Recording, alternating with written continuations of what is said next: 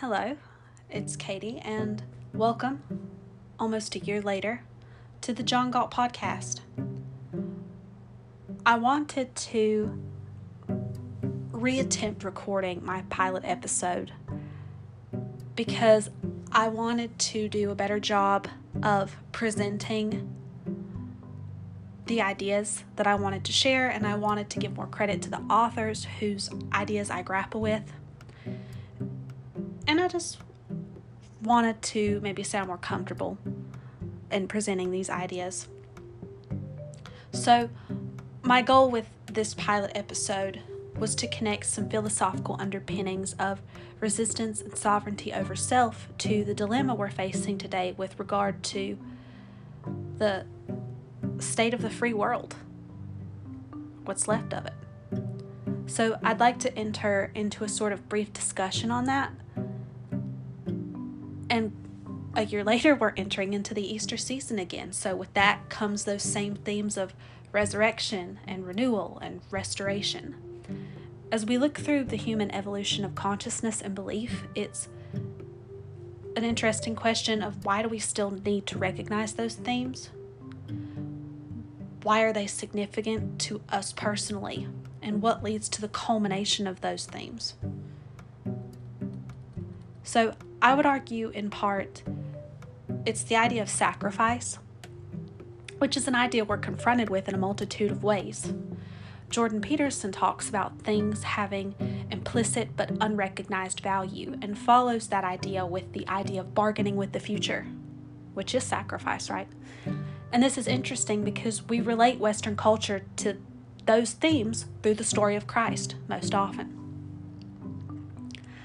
Lately,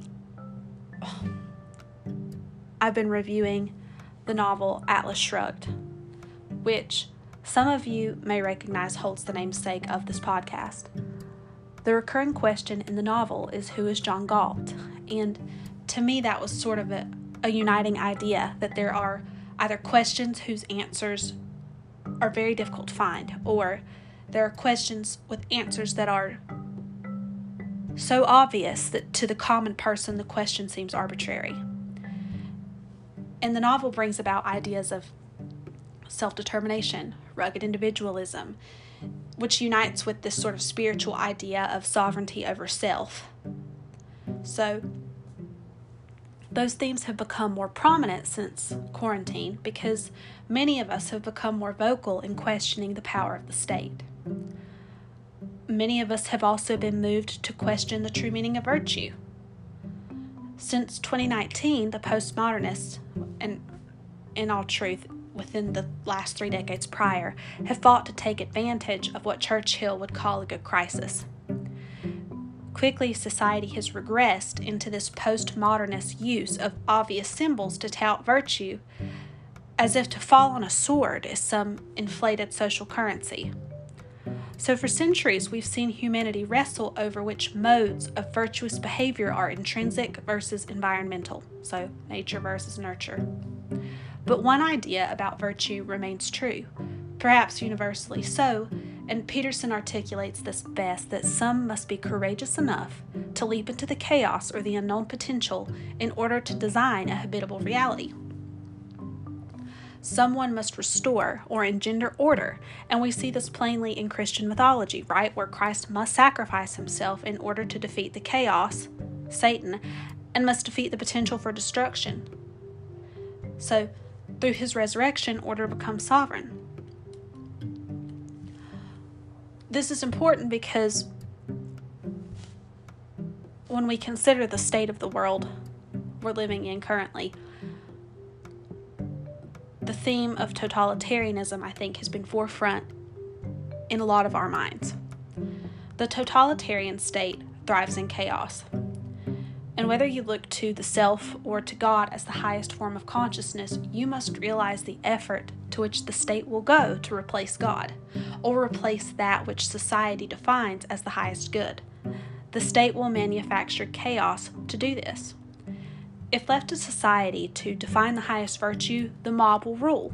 This is how socialism happens. This is why Hoppe considered democracy the god that failed, because the most powerful will become those controlling the fate of those remaining.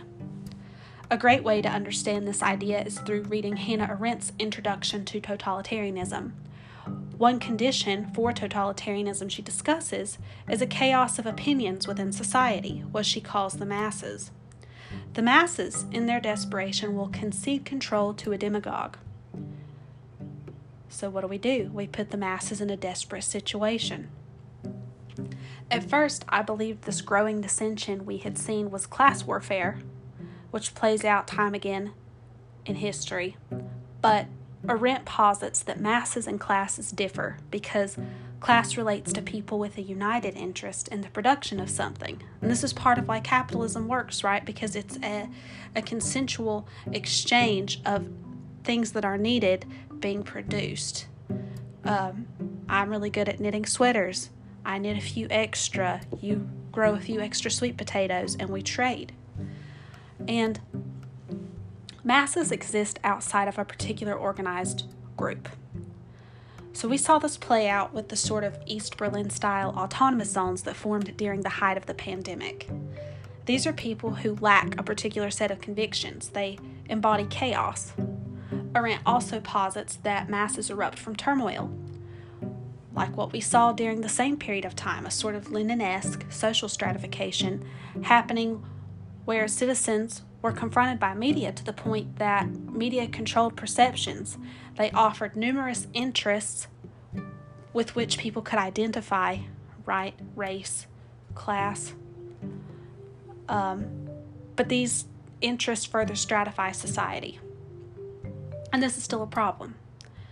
Baer describes the masses as lacking discernment and thus falling prey to the repetition of key ideas, propaganda all that's required is consistency on the part of the propagandists. The masses will relinquish their bargaining power and resent those who do not relinquish their own. Of course, this aligns with the Western value of capitalism and determination, or self determination, rather. As Peterson would say, we can bargain with our future selves by delaying gratification. We have a conceptualization of future which can be vindicated.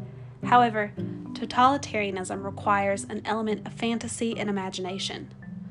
When the consistency of imagined virtue symbols are interrupted by tradition, and this is why tradition is so important. People get upset at the conservatives for wanting to hold on to particular traditions, moral evaluations, but when the consistency of imagined virtue symbols are interrupted by tradition or by traditional moral evaluations, the postmodernists become triggered. They rely on what Arendt calls fiction that synchronizes with their own experiences.